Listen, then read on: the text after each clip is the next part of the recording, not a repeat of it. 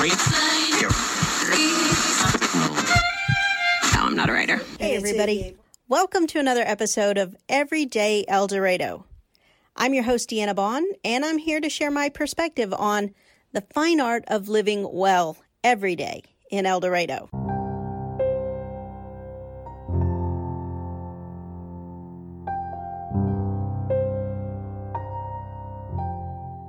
Celebrating 150 years in El Dorado is brought to you by Everyday El Dorado in conjunction with Golden Road Studios, the Butler County Historical Society, home of the Kansas Oil Museum, the City of El Dorado, KBTL 88.1 The Grizz, and our series sponsor, Linda Baines, Realtor with Sun Group Real Estate and Appraisal. We're so very grateful for the support that makes this series possible. Welcome back to another episode here on Everyday El Dorado, where we are celebrating 150 years in El Dorado. And we are turning back the clock of time on a hunt for history. Yay, we're back. We're back again. Hey, isn't that a song? Back, back again. Look who's back. I thought of Backstreet's back when you said that. Backstreet? Uh huh. Like Backstreet Boys? Backstreet Boys. I was thinking of Slim Shady, I think. Oh, Isn't that, isn't that who sings that song? Is it Slim Shady? it is. Oh, Yeah. gosh. Yeah, I think Yeah. we should leave all the cultural references out of Shady song. Oh, goodness. if you're just joining us, I'm your host, Deanna Bond, and I'm joined by Suzanne Walenta, the curator here at the Butler County Historical Society, home of the Kansas Oil Museum. Hi, Suzanne. Hi. Welcome back. It's good to be back. It is. I'm, I'm so excited. We are on episode four. It's exciting. It is exciting. And uh, this episode was originally scheduled to air on September 30th. And if all goes well, it still will. There were a little technical difficulties at the station the first week, so our first episode did not air uh, as planned, but it is going to air on the 16th. Okay. And uh, we'll have the first and epi- second episodes back to back. So that first week. Um, so if you're just tuning in today, you can catch the replay of those episodes on the podcast. Great. So Everyday El Dorado on your podcast uh, apps. There's, I think, over 10, te- 10 different uh, podcast apps that you can listen to the show on. Um, or if you don't have a podcast, you can go to our website, everydayeldorado.com, and click the Listen to the Podcast tab, and it will take you straight to the current episode. Great. So, uh, So, what are we going to learn about today?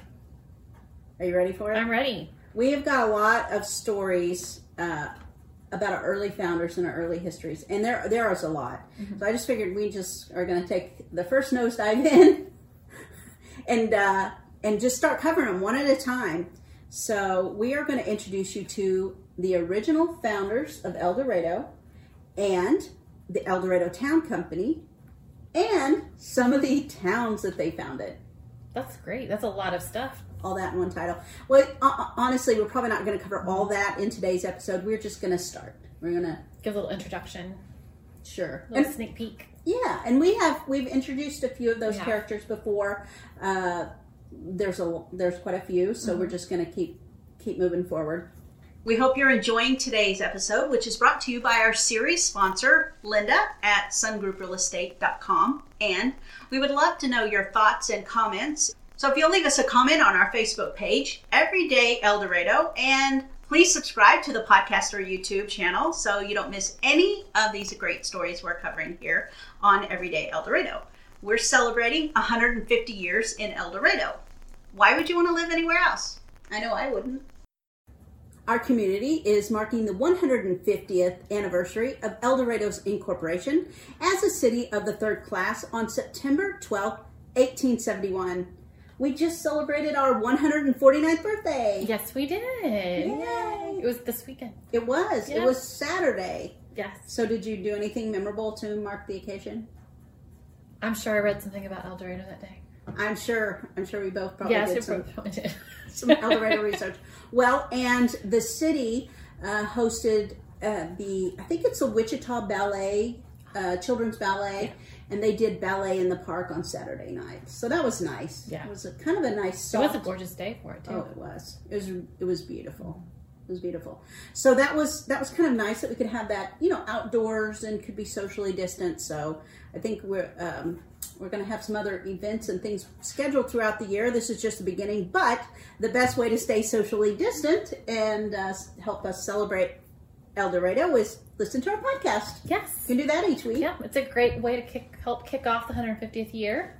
You can listen at home, in your car, Yes. at work, all kinds of ways. Yep. Oh, gracious, all over again. Let's see. Do we want to read our intro every time? El Dorado was incorporated as El Dorado Town Company on February 6, 1858, under an act by the governor and legislative assembly of the territory of Kansas. Settled and founded through the struggle to establish Kansas as a free state, El Dorado has a rich history that has been buried and lost to the passage of time. That's right. This ongoing series will unearth those stories and revive the ghosts of El Dorado's past. As we discover those stories, more questions are bound to arise. We don't claim to have all the answers, but we do have a curiosity and love to learn. We have a goal to continue seeking and asking and uh, learning more about El Dorado. And in addition to the topic of the week, we also bring you a headline from the past taken from our historic newspaper. Yeah, I thought thought maybe we could go in a slightly different direction this week, but I promise it all ties together. During the early years, the newspaper was not necessarily a daily one. It was published weekly, sometimes bi-weekly, sometimes a little sporadically throughout the month. And so we don't always have newspapers that will correspond with our date, and that's okay. We're going to pick it to go with our topic.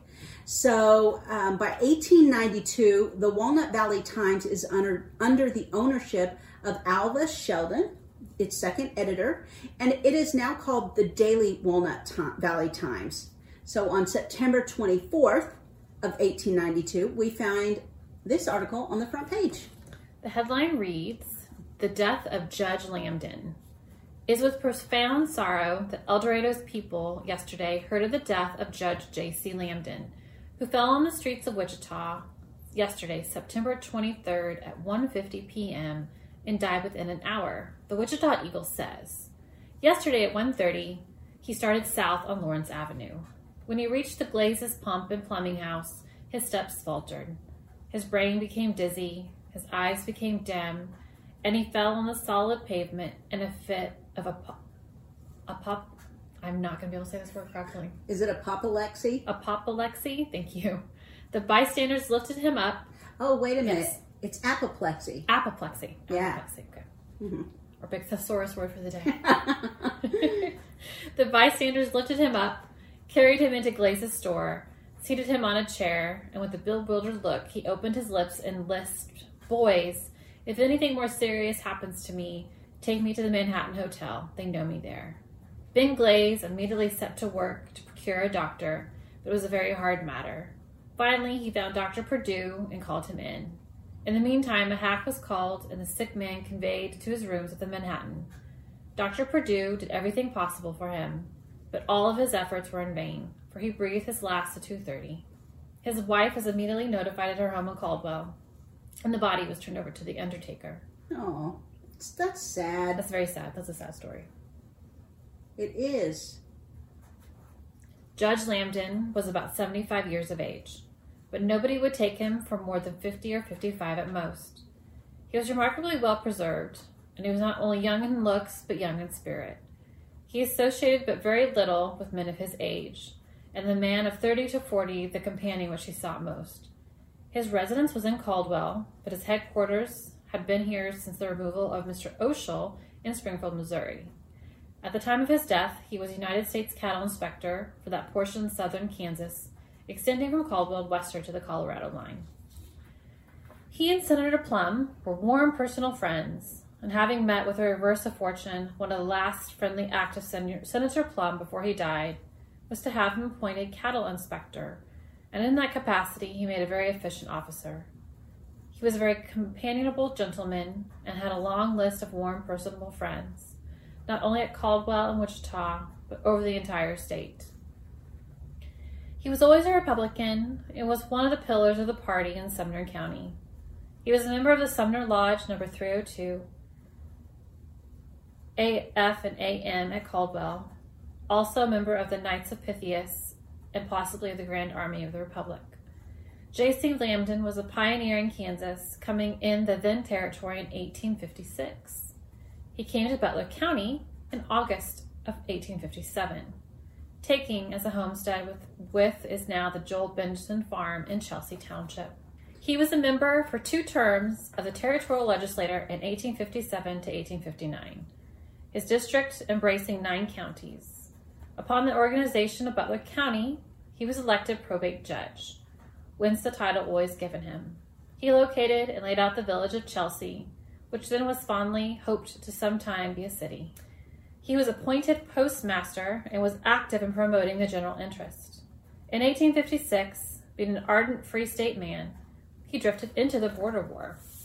A friend of General J.H. Lane, he took field with that great leader, eventually entered the Union service with the rank of lieutenant in the 16th Kansas.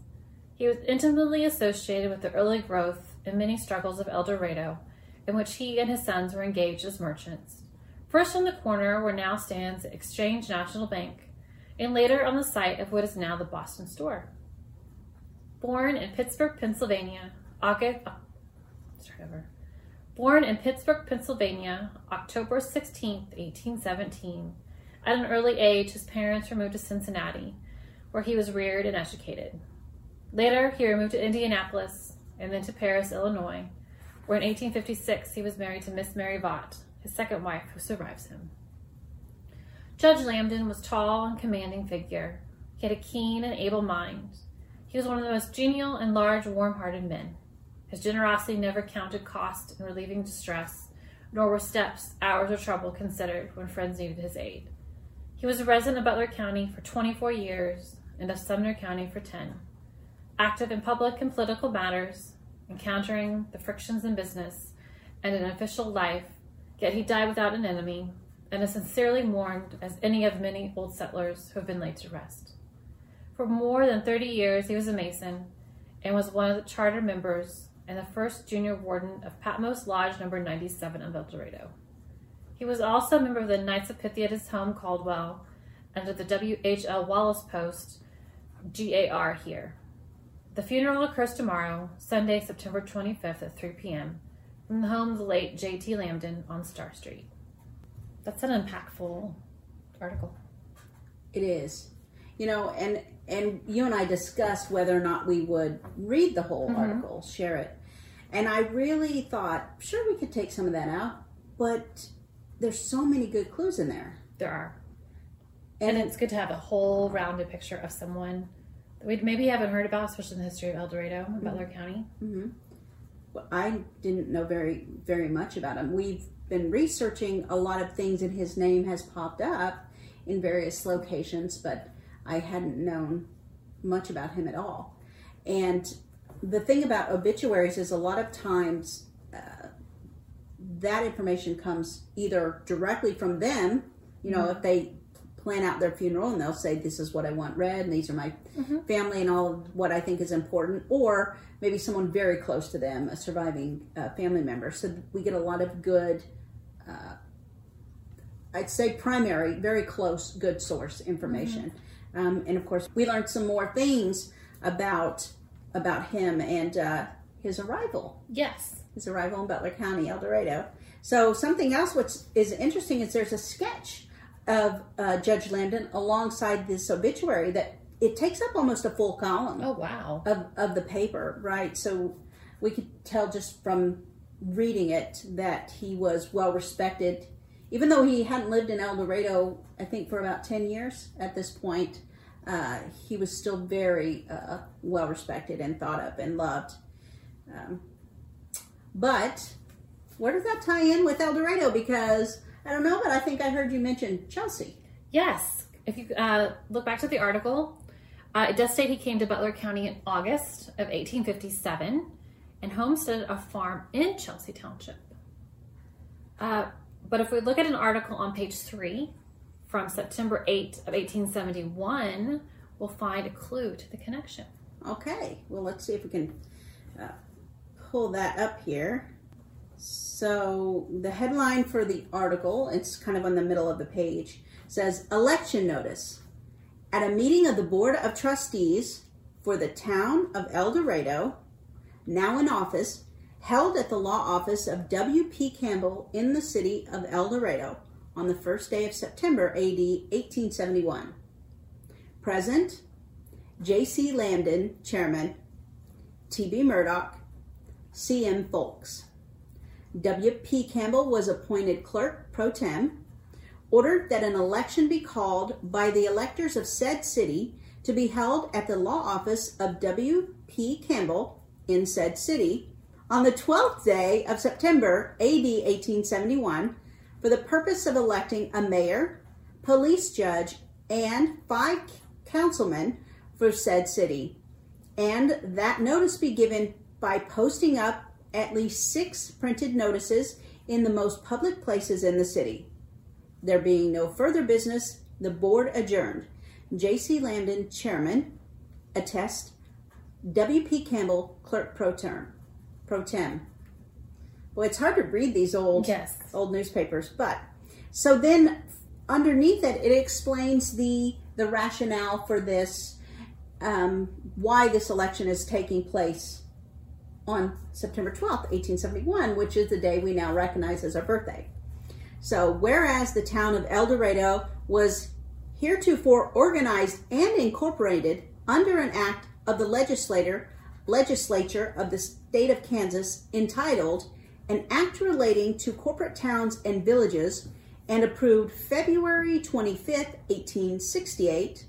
And whereas by an act of said legislature entitled an act to revise and amend chapter 26 of the laws of 1868, providing for the organization and government of cities of the third class, and to repeal the chapter 108 of the general statutes of 1868 relating to towns and villages, approved March 2nd, 1871.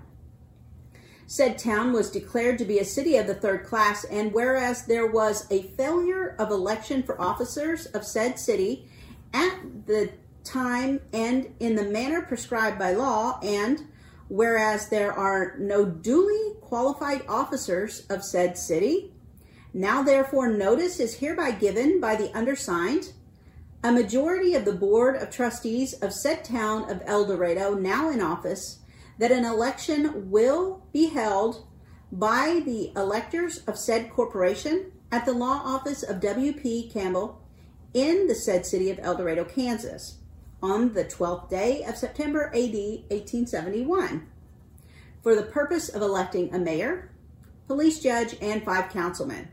Said election will be conducted under the general election laws of the state of Kansas and the returns thereof made to the Board of Trustees of said town of El Dorado, now in office. J.C. Lambden, Chairman, T.B. Murdock, C.M. Folks. Trustees, dated September 1, 1871. So it looks like J.C. Lambden was chairman of the board of, board of El Dorado Town Company by 1871. Mm-hmm. So it's a great. This is a great segue into the topic for today. Mm-hmm. Ready for our lengthy Uh-huh. Yes, I'm keeping tradition with that title. Drum roll. Original founders of El Dorado and El Dorado Town Company and other towns they founded. Perfect. This is a good time for a spot break in our programming. And now back to our show. Learning that Lambden was associated with El Dorado's early years, does that mean he was first in the group to arrive in Butler and Hunter County? So he was not in that original settlement party that was led by Cracklin in June of 1857. So uh, we have a previous episode where we talk about that uh, settlement party leaving from Lawrence and then heading out to Great Bend and then not finding a good place to set up your tents. They came back this way, and that's how they found El Dorado. Uh, so after they did that, then they sent word back. So he had written that article that first appeared in um, the Lawrence Republican, I think is what it's called, the Lawrence paper, and thus subsequently it was reprinted in other papers. And it was his letter stating about the trip and um, about this location. And it was an advertisement to get more people to come down because they were kind of a small party, but they needed uh, more people to create a town. Mm-hmm. So we have a couple of waves that then follow after that, groups of families. And so one was in July of 57, and then we have August of 57. So still early, we still count as a as a founder and early settler, but just not in that what I think of as that first founding group. You know, we found them. I get confused saying founders and then the the finders, finders. Yeah. So, uh, so he was in the August 1857 group, and um, uh, in so we have. I'm trying to think of the right word to say it. We have in Judge Mooney's book, The History of Butler County, character like sketches, but we also have personal kind of testimonies from people.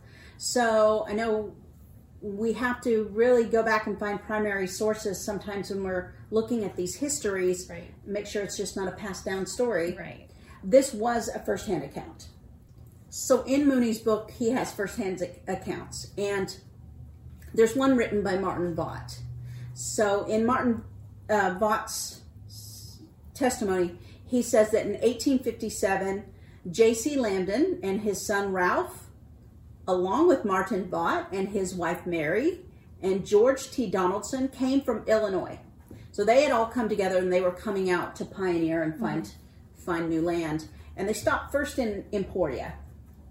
And uh, according to him, there was maybe 10 or 12 tents. That was it. It was just a fledgling little, wasn't a real city just yet and uh, and they were like, "Well, it's nice, but we're going to keep on going because we heard about this El Dorado in the paper." And so they were joined by William Woodruff and his wife, whose name we have not found yet, um, James Leander, Horace Cole, who was also joined by two brothers. And so the three of them were referred to as the Cole brothers, and that's where we get Coal Creek from. Oh and Coal Creek Road, which which we know of today, as then because that's where they had settled.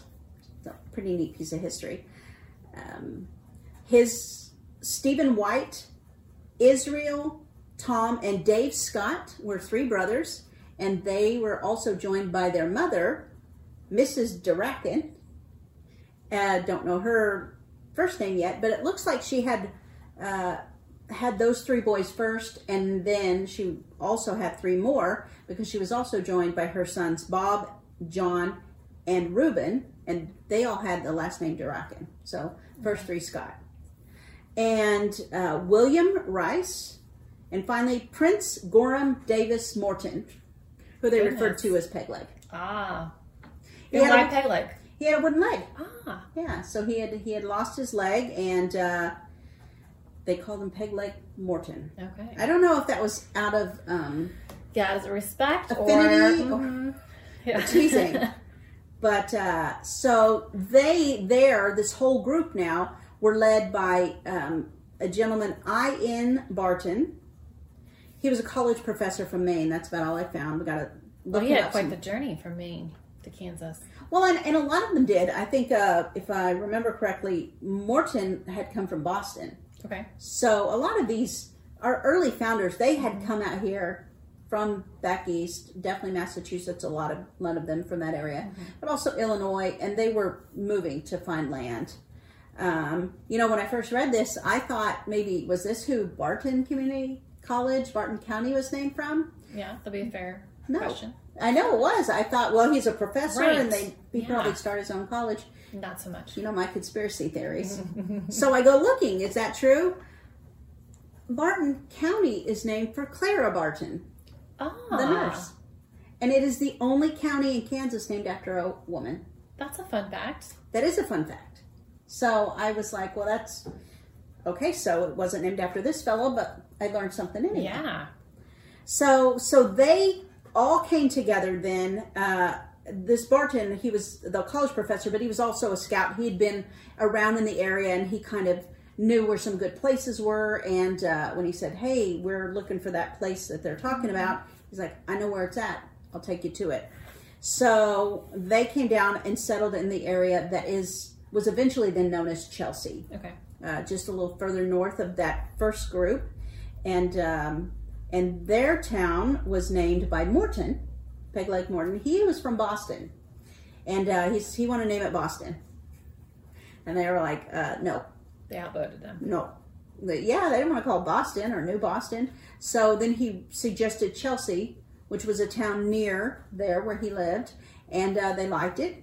And so this um, Chelsea stuck. And so this account of this story was provided by Martin Vaught, and he was in this group. Okay. So I feel That's a pretty good first-hand account for a primary source. right, felt pretty good about using this at least for clues to go looking for these people. Yeah, because that's quite the large group of individuals. It gives us some more clues to track down and stories. and a good timeline. Yeah. Like you said, just to kind of help us place where these individuals were um, in 1857 in in August, and you know they they started Chelsea, which I mean we're talking about El Dorado here, but El Dorado is the county seat of Butler, but it didn't start out that way Right. because El Dorado was officially in Hunter to begin with. So it was the county seat of Hunter, and Chelsea was the county seat of Butler. And when the boundaries changed, the rivalry. Hmm, it begins. The competition begins. That's right. So it's it's really important to kind of include that history here, but also the the individuals that kind of cross over. Right. In like a larger context, you can talk about timelines. It's always important to have some idea, the context. They just weren't plopped here in 1857. What what was happening in the state and in the nation? Sometimes the world is important as well, just to understand their um, their drive, what was motivating them, For sure. their concerns. So this gives us uh, some more clues and something that we I wanted to know a little bit more about Judge Lambden now because after reading his obituary and finding out how kind of involved he was with early El Dorado, I now wonder how did he go from Chelsea to becoming the chairman of El Dorado Town Company? I wondered that too.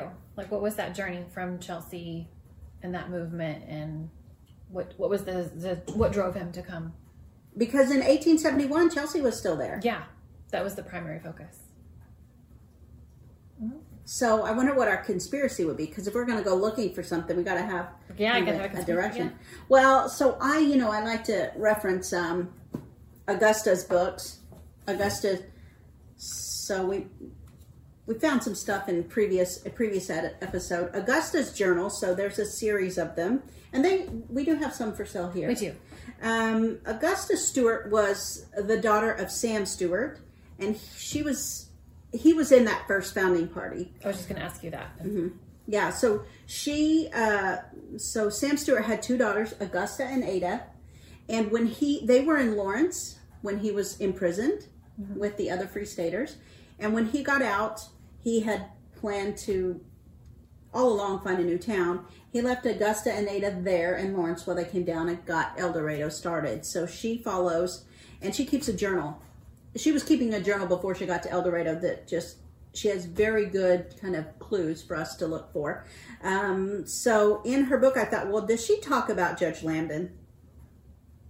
And she does because I thought if she's here and he's here at the same time, it's possible that they cross paths, especially if somehow he becomes the chairman of El Dorado Town Company, which it started out that Sam was the president of El Dorado Town Company. And uh, Sam Stewart, I think she's not talked. She doesn't talk about it in this, but um, at some point, we also see where Joseph Cracklin says that he's the president of El Dorado Town Company. So Sam Stewart was killed by, um, well, he, he he's sort of unnamed. He's referred to as worldly or worldy. They never really tell us his name, and I don't think they actually knew it. Uh, there's some questions about the incident that led to Sam Stewart's murder.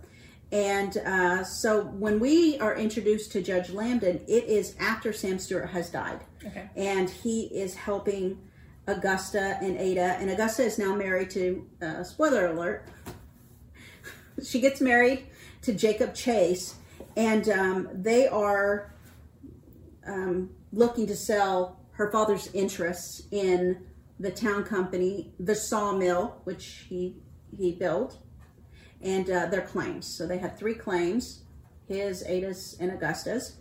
And so she's married to Jacob now, and they're going to move away. And so she talks about it in her diary, and that's where we find some good clues to begin with. Um, and I'm reading out of, let's see, page, I'm in volume three of Augusta's journals. So this is January 1859 to July 1860. So this was right after Samuel had died. And um, and this looks like the kind of the first time that that we were introduced to uh, Judge Lambden's, and she says, "I knew one of Judge Lambden's sons who had a claim between Indian Creek and Emporia. I thought I'd take my chances in stopping there to inquire of the judge's whereabouts." Father had surveyed Judge J.C. Lambden's claim in Chelsea the summer El Dorado was founded, and I met one of his sons there the following spring. As luck would have it, Judge Lambden was returning from a territorial council meeting and was visiting this son.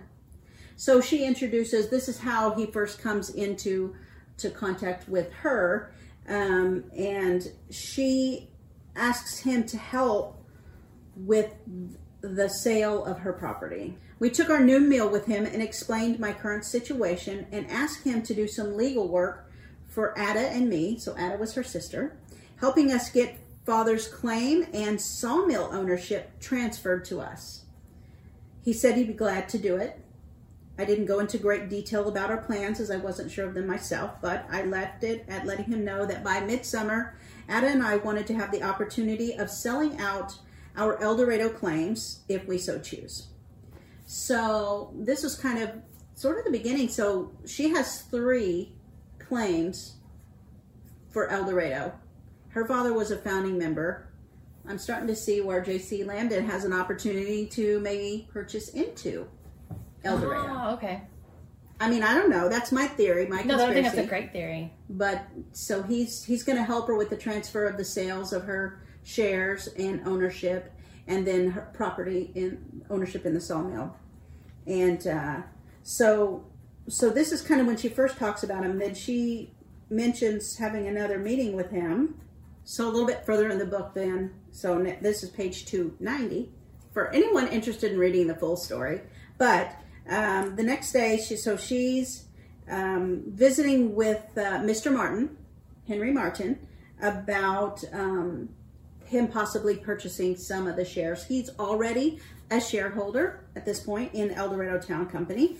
Uh, he says uh, he said he actually owns two shares uh, and the ninth share belongs to him as well. So I'm not sure how many shares there were. I feel like there were um, 15, right? 15 or 16 in that right. original group. Right, that should be right. And they divided those shares up among them. Um, and so they were kind of tracking down who had which shares. And so he said he also owned the ninth share. And a year or so ago, he bought, bought it from the owner who went off to the gold fields. So we see how Mr. Martin also, because he's one of the very early, he came in that second group in June, just maybe even two weeks later, not that long. Um, so he had bought in uh, pretty quickly. And I think he's the only remaining original owner by 1868. Lambden is. No, Martin. Oh, Martin. I'm still talking about Martin. Okay. Sorry. Yeah, that's okay. Uh, I think so. Sorry. I know Mr. Martin's going to be a whole another topic. Oh yeah, I do like Mr. Martin. Yeah, but just to see how these relationships and where the connections come in. Right. Um, and so, so he um, he's being considered. You know, he's considering these purchases. So she says, uh, Judge Lambden arrived. She describes him in a fancy one-horse, two-wheel shay, and we got right down to business. Uh, the judge had located her father's original filing of the three claims which is great because we haven't even found those. Yeah, I would like to know where she found that. We Probably not the same office anymore, but that would be great to find. I think the office has moved. It may have moved at this I, point. Yeah, I feel like it was probably in uh, home, hum, Humboldt. That it doesn't say here, but um, so that's a good a good uh, point to make that if you're looking for old land claims today that were filed in offices that are no longer in existence, um, finding those claims, I think they could be in Kansas City at the land claims office. Yeah. Some things may be at the Historical Society under the territorial information. In Topeka. Oh, Kansas. State Historical Mhm, Society. Yeah. Kansas State Historical Society. Because we got to remember, this was all happening before Kansas was a state, Yes. and so, so we're not sure where those are. But I'm thinking they're either at the Kansas State Historical Society or in Kansas uh, City at the Land Patent Office. I think is what it's called. We'll have to look that up. The name of that. Yes. I have it is, it the national, is there a branch of the National Archives? in Kansas City? Yes. Like that. hmm And they that's where all, all the original land grants and filings and patents and stuff Okay. are. Um, so so he said there were some questions as to the the land purchase and that they just need to make sense of all of his estate before actually selling the, the claims because they were still settling settling up his estate. So so she really documents her beginnings with or her dealings with Judge Lambden, the transfer of the sales of that those land and the ownership in the El Dorado Town Company as well as the sawmill. And uh, um, we know that Henry Martin goes on to purchase the uh, interest in the sawmill. And it looks like Lambden goes on to purchase the interest in the town company because we see later uh, where that's at. Now that is some more primary source that we'll we'll keep digging for. Um, but just having kind of a and these clues give us a direction to go looking. Right. So so this these are really great. I know we've shared it before. This is a prime. This was taken from a primary source, her diary. Um, it was edited after the fact, uh, not only by herself, but then by the family who have published uh, these books. But there's uh, four four books in the Yes, series there's four. And a lot of great resources will be referring to that uh, throughout the whole series just because there's so many great again clues And we're very fortunate we have even have a document like that. Some sometimes Mm-hmm. you're not as lucky to have an extensive because that's an extensive volume of Mm-hmm. on our early accounts. history Uh, yeah. yeah, so uh, aside from this i haven't read any other except we're going through and finding the original newspaper articles and Yeah. that kind of thing but uh, this is it's good to to verify help us put all the pieces together right. so so we got some answers to some questions Yeah, and we have more questions. Um, but um, I think some of these uh, some of these future questions can be in future episodes. So Henry Martin Yeah, definitely a future episode. and uh, and maybe even uh, some more about Chelsea. Think El Dorado. we might have to build some background on how that competition Mm-hmm. begins and then how it develops. and and just the dynamics of all these early settlers. You know, there weren't that many families, so eh, we can see how their lives intersected, how families maybe were married and uh, joined together. And even in this situation with Martin Vaught, who came here with uh, J.C. Lambden, Judge Lambden, his um, his wife was Martin's sister. And and when we were talking about that, then you pointed out to me Yeah, Mr. Sh- Um, Mr. Sheldon is the nephew to Martin Vaught. and Mr. Sheldon is the editor of this paper. Yes. So it just kind of all is interesting, um, also in that it gives some weight to some of the the information shared. Not only because it there's that personal connection, and he wasn't just writing an article about another citizen who died. That's a really valid point. This was somebody who he knew mm-hmm. very well. Mm-hmm. Not sure how close, but he mm-hmm. knew him close enough so that, yeah, that wasn't just a bystander for him. for sure. So I think that's I think that's it. If our listeners or viewers or fans, subscribers, if uh, if someone wants to learn more about Judge Lambden or Chelsea or any of our founders or any of the topics that we discussed here today, how could they do that? They can come on down to the Butler County Historical Society, Kansas Oil Museum, and use the resources in our research library You, uh, we are located at 383 East Central in El Dorado, or you can give us a call and set up a time and if we're during some off hours and if we're here and if we're not, and especially in these crazy times, mm-hmm. just give us a call and we can help you out. Absolutely, absolutely. So be sure to tune in next time where we will hunt for history here on Everyday El Dorado. I'm your host, Deanna Vaughn. I'm Suzanne Walenta. So thank you for joining us, and we'll see you next time. Celebrating 150 years in El Dorado is brought to you by Everyday El Dorado in conjunction with Golden Road Studios, the Butler County Historical Society, home of the Kansas Oil Museum, the City of El Dorado, KBTL 88.1 The Grizz, and our series sponsor, Linda Baines, Realtor with Sun Group Real Estate and Appraisal. We're so very grateful for the support that makes this series possible. Be sure to tune in each week on Wednesday at 12 o'clock on KBTL 88.1 The Grizz locally or streaming online by visiting kbtl.butlercc.edu. And in the words made famous by Paul Harvey, you'll be able to hear the rest of the story. All views and opinions expressed on this show are those of the individuals expressing them and do not necessarily reflect the official policy or positions of Butler Community College or KBTL 88.1 The Grizz, El Dorado, Kansas, Radio for Butler.